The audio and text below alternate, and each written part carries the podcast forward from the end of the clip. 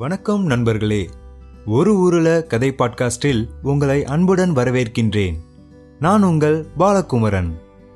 அனைவரும் கோடை கொண்டாட்டம் பாகம் ஒன்றை கேட்டிருப்பீங்கன்னு நான் நினைக்கின்றேன். அடுத்த பாகத்தில் மதியும் மன்மதனும் என்னென்னலாம் செய்ய போகிறாங்கன்னு நீங்கள் ஆர்வலோட இருப்பீங்கன்னு நான் நினைக்கின்றேன். இன்னைக்கு நாம் கேட்கின்ற கதையின் பெயர் கோடை கொண்டாட்டம் பாகம் இரண்டு. இதுவரையில் வெளியிட்ட கதைகளிலேயே இந்த கதை கொஞ்சம் நீளமான கதை. அதனால் நண்பர்களும் குழந்தைகளும் பொறுமையோடு கடைசி வரையில் கதையை கேட்குமாறு கேட்டுக்கொள்கின்றேன். வாங்க கதைக்கு செல்லலாம்.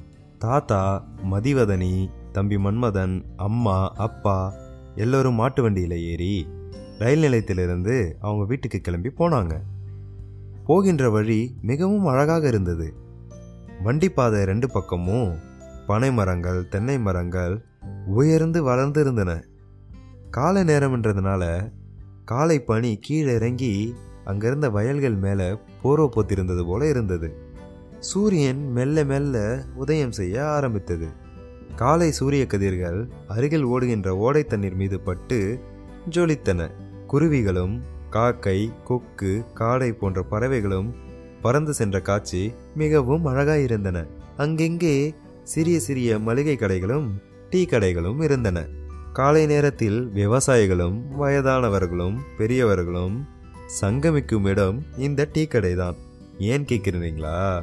ஏன்னா அவங்க எல்லாரும் ஒன்று கூடி வானொலி பெட்டியில் காலை செய்திகளை கேட்டுக்கிட்டே டீ குடிச்சிக்கிட்டு ஊர் விவகாரம் எல்லாம் பேசிட்டு அவங்க வேலையை பார்க்க போயிடுவாங்க.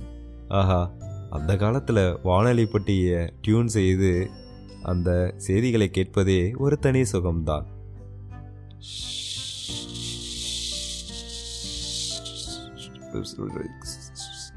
All India Radio.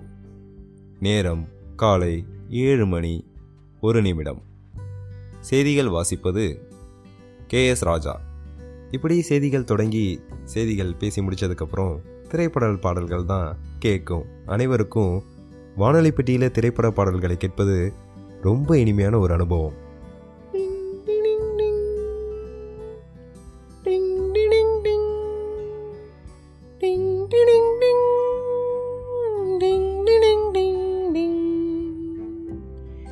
என் இனிய பொன்னிலாவே பொன்னிலவில் என் கணாவே நினைவிலே பொது சுகம் தரரதாத்ததா? தொடருதே தினம் தினம் தரரதாத்ததா? என் இனிய பொன்னிலாவே பொன்னிலவில் என் கணாவே பன்னீரை தூவும் மழை சில்லென்ற காற்றின் அலை சீந்தாடும் இந்நேரமே. மாட்டு வண்டி டீ கடையை விட்டு மெல்ல நகர்ந்து செல்ல செல்ல பாட்டோட சத்தமும் அப்படியே மங்கிடுச்சு. இதையெல்லாம் மதியம் மன்மதனும் மாட்டு வண்டியில இருந்தே பார்த்து ரசிச்சுக்கிட்டு தாத்தா கிட்ட பேசிக்கிட்டே போய்கிட்டு இருந்தாங்க. மாட்டு வண்டி தாத்தா வீட்டுக்கு கிட்ட சென்று கொண்டிருந்தது. ஊரில் உள்ள வீடுக வழியாக தான் அந்த வண்டி போகணும். கிராமத்தில் ஒரு சிறப்பு என்னன்னு பார்த்தீங்கன்னா எல்லாருக்கும் எல்லாரையுமே தெரியும். ஊருக்குள்ளே யார் புதுசாக வராங்க வெளியே யார் போகிறாங்கன்னு பொதுவாக அனைவருக்குமே தெரிஞ்சிருக்கும். மாட்டு வண்டி மெதுவாக ஊருக்குள்ளே போகும்போது ஒவ்வொரு வீட்டுக்கு வெளியிலையும் நின்று கொண்டிருந்த பெரியவங்க தாத்தாவை பார்த்து யாருப்பா அது? வீட்டுக்கு புதுசாக விருந்தாளியாக வராங்களா? அப்படின்னு கேட்க தாத்தாவும் மகிழ்ச்சியா ஆமாம்பா என்னோட சின்ன பொண்ணு மதராஸில் கட்டி கொடுத்துருந்தேன்ல பேரம்பேத்திக்கெல்லாம் விடுமுறை விட்டுருக்காங்க. அதான் அவங்க எல்லாரையும் ரயில் வண்டிக்கு போய் கூப்பிட்டுட்டு வரேன். இன்னைக்கு தான் வராங்க.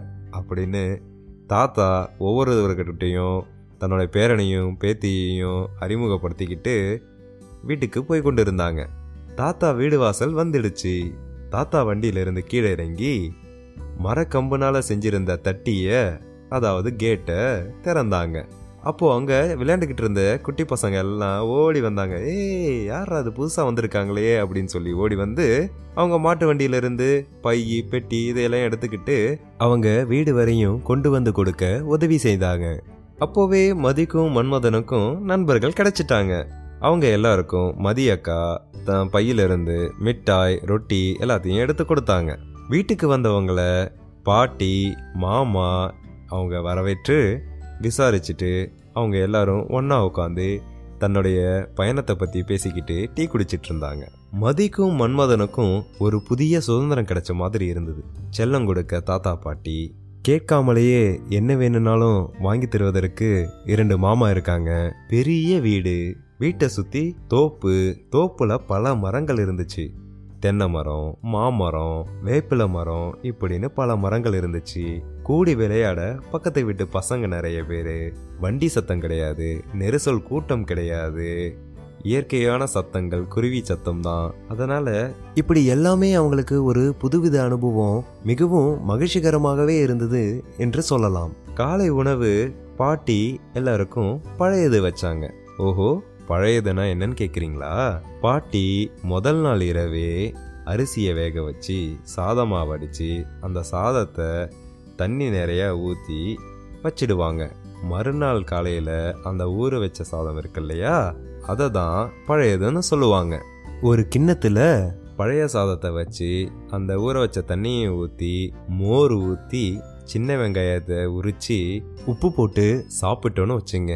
அதை விட ஒரு ருசியான சாப்பாடே கிடையாது. இதை தான் அன்னைக்கு எல்லாரும் காலையில சாப்பிட்டாங்க. தொட்டுக்கைக்கு கிள்ளு வத்தல் நீட்டு வத்தல் இப்படின்னு பல வத்தல்களை பொறிச்சியும் கொடுத்தாங்க. சாப்பிட்டதும் மதியும் மன்மதனும் அவங்க நண்பர்களோட விளையாட போயிட்டாங்க. அவங்க என்னென்ன விளையாட்டெல்லாம் விளையாண்டாங்கன்னு கேளுங்க. ஓடி பிடிச்சி விளையாண்டாங்க ஒளிஞ்சு பிடிச்சி விளையாண்டாங்க. அப்புறம் கொஞ்ச நேரம் கழிச்சு நொண்டி ஆட்டம் அப்புறம் கோடு போட்டு சில்லு வச்சு சில்லு கோடு விளையாட்டம் விளையாண்டாங்க. அப்புறம் மதன் அவங்க நண்பர்களோட போய் பம்பரம் விளையாண்டான். கோட்டி புல் அடிச்சாங்க. இப்படின்னு பல விளையாட்டு மாத்தி மாத்தி விளையாண்டாங்க.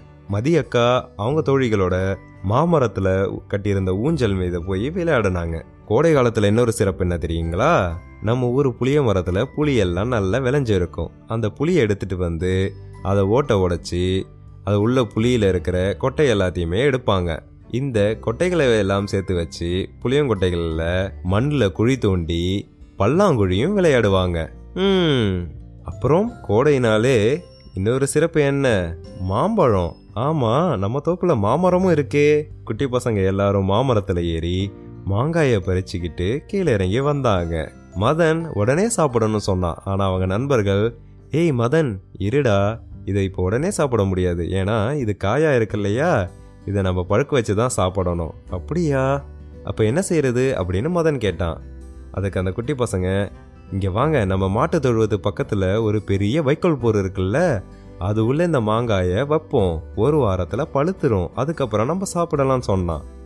ஆஹா மதன் கேட்டான் அது எப்படி? அப்படின்னு கேட்ட உடனே மற்ற பசங்க சொன்னாங்க மாங்காய் மரத்திலேயே மாங்காய் பழமாகி மாம்பழம் ஆகிடும் ஆனால் குருவிகளும் அணிலும் அதை கடிச்சிரும். அதனால் நாங்கள் என்ன செய்வோம்னா மரத்தில் ஏறி நல்லா வளர்ந்திருந்த மாங்காயை பிரிச்சுட்டு வந்து அரிசி மூட்டைக்குள்ளேயோ இல்லை இந்த வைக்கல் போருக்குள்ளேயோ ஒழிச்சு வைப்போம். அது ஒரு நாலஞ்சு நாள் கழிச்சோ இல்லை ஒரு வாரம் கழிச்சோ நாங்கள் வந்து பார்க்கும்போது பழமாக இருக்கும். அதுக்கப்புறம் நம்ம எல்லாரும் சேர்ந்து நல்லா ருசிச்சு ரசிச்சு சாப்பிடலாம்டா மதன் அப்படின்னு சொன்னாங்க. மதிய உணவு சாப்பிட தாத்தா தயார் செய்துக்கிட்டு இருந்தாரு.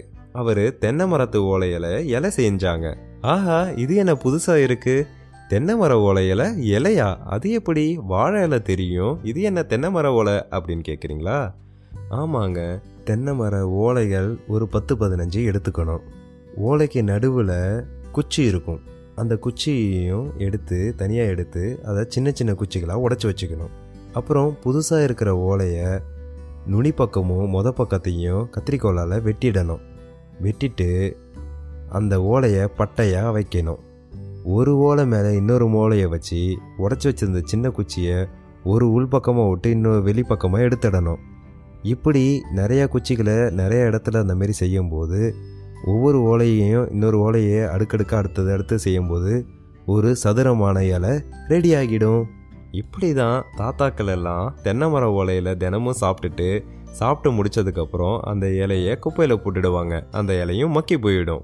ஆஹா. ஆனால் மதியும் மன்மதனும் குட்டி பசங்க இல்லையா? அவங்களால தென்னை ஓலை இலையில சாப்பிட்றது கொஞ்சம் கஷ்டம்தான். அதனால் அவங்களுக்கு மட்டும் வாழை இலை வச்சாச்சு தாத்தா அம்மா அப்பா எல்லாம் தென்னை ஓலை இலையில சாப்பிட்டாங்க. மதியம் ஒரு மூணு மணி இருக்கும். மறுபடியும் எல்லா குழந்தைகளும் ஒன்று சேர்ந்து பக்கத்தில் இருந்த குளங்கொட்டைகளுக்கு குளிக்க போயிட்டாங்க. நல்லா தண்ணியில் விளையாண்டுட்டு வீட்டுக்கு வந்தாங்க. கிராமம்னாலே குளங்கொட்டைகள் ஓடைகள் இப்படின்னு தண்ணீர் நிறைந்திருக்கிற இடத்துல தான் போய் குளிப்போம். யாரும் வீட்டுக்குள்ளேயே குளிக்க மாட்டோம். அப்படி குளத்துலையும் குட்டைகளிலையும் கிணறுகளிலையும் போய் குளிக்கும்போது தான் நிறைய பேர் நீச்சலையே கற்றுக்குவோம் அப்புறம் ஐந்து மணி இருக்கும் சாயங்காலம். பாட்டி பாலை கறந்து எடுத்துக்கிட்டு வந்தாங்க. அவங்க தினமும் பாலை பக்கத்தில் இருக்கிற ஒரு டீ கடைக்கு அவங்க கொடுத்து வந்து அதிலிருந்து காசு சம்பாரிச்சும் வந்துட்டு இருந்தாங்க.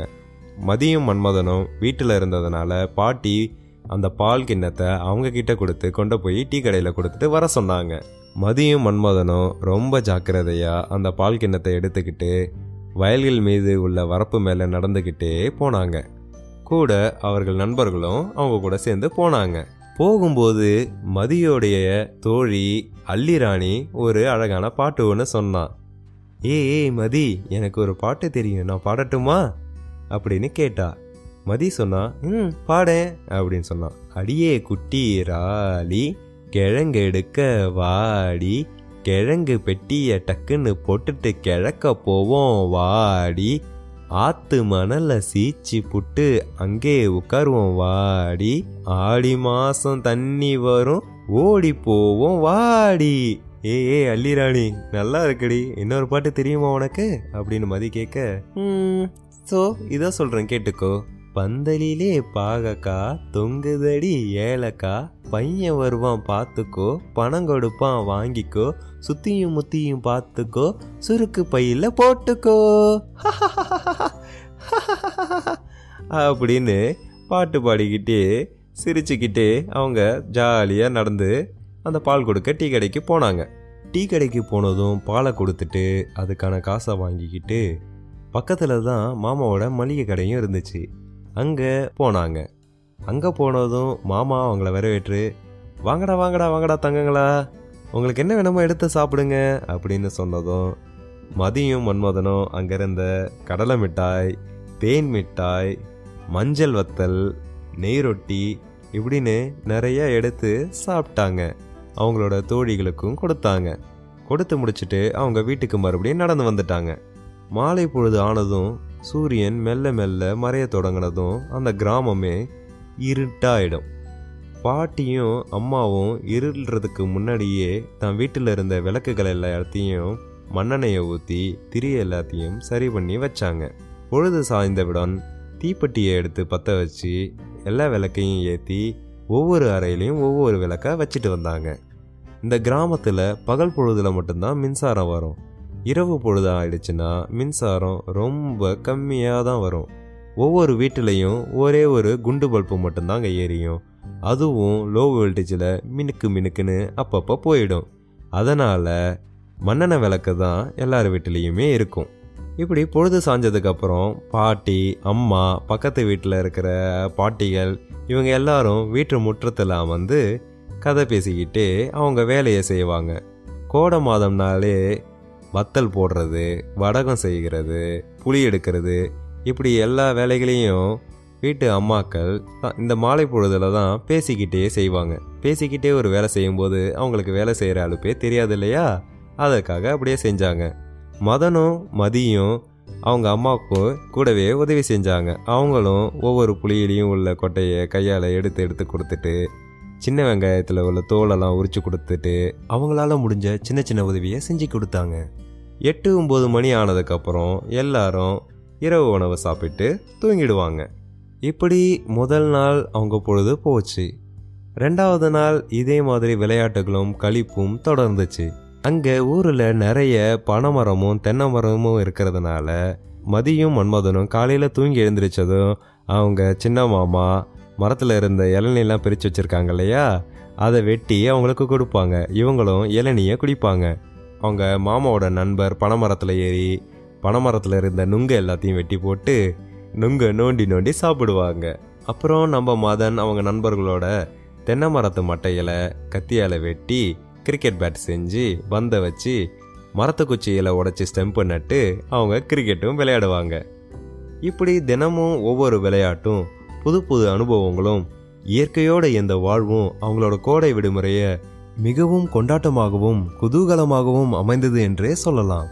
விடுமுறை முடிகிற நேரம் வந்துடுச்சு. மறுபடியும் மதனும் மதியும் பள்ளிக்கூடம் செல்லணும் இல்லையா? அதனால அவங்க அம்மா அப்பாவோட ஊருக்கு கிளம்ப ஆரம்பிச்சிட்டாங்க.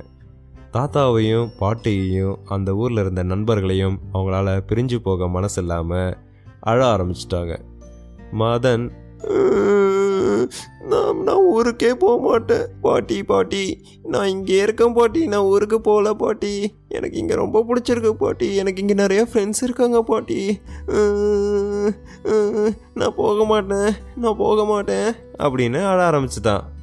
ஆனால் தாத்தாவும் பாட்டியும் மதனுக்கு ஆறுதல் சொல்லி கண்ணா நீ ஊருக்கு போய் நல்லா படித்து பெரிய ஆளாக வரணும் இல்லையா?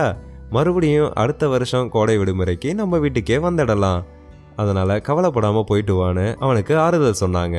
ஊருக்கு புறப்பட்ட மதியும் மன்மதன் குடும்பத்தினருக்கு அந்த கிராமமே ஒரு பிரியா விடை கொடுத்தாங்க. குழந்தைகளே நண்பர்களே வைஃபை சிக்னல் இல்லைனாலே தவியா தவிக்கிற இன்றைய கால குழந்தைகளுக்கு மின்சாரம் கூட இல்லாத அந்த மாதிரி ஒரு கிராமத்துக்கு போன அனுபவம் இந்த கதை மூலமாக கிடைச்சிருக்கும்னு நான் நினைக்கின்றேன். இன்னமும் பல கிராமங்களில் மின்சாரம் கூட இல்லாமல் இருக்கின்ற நிலை இருக்குது ஆனால் பல கிராமங்களில் மின்சாரம் பல வசதிகளும் மேம்பட்டும் இருக்கின்றது. அந்த மாதிரி கிராமத்தில் தாத்தா பாட்டி வீடு இருக்கிற குழந்தைகள் தவறாமல் நேரம் கிடைக்கும் போது போய் உங்கள் நேரத்தை செலவிடுங்க. தாத்தா பாட்டியும் ரொம்ப சந்தோஷமாக இருப்பாங்க. நீங்களும் அங்கே சந்தோஷமாக இருக்கலாம். இந்த கதை உங்களுக்கு பிடிச்சிருக்கும் என்று நான் நினைக்கின்றேன். பிடித்திருந்தால் உங்களுடைய மற்ற நண்பர்களுக்கும் பகிர்ந்து கொள்ளுங்கள். உங்களுடைய கருத்துகளையும் எண்ணங்களையும் Facebook dot com slash O two K A D H A I ஓட்டு கதை என்ற பக்கத்தில் பதிவு செய்யுங்கள். அல்லது ஓட்டு கதை அட் ஜிமெயில் டாட் காம் என்ற மின்னஞ்சல் முகவரிக்கு அனுப்புங்கள். மீண்டும் அடுத்த கதையில் சந்திக்கும் வரை உங்களிடமிருந்து விடைபெறுவது உங்கள் நண்பன் பாலகுமரன். நன்றி வணக்கம்.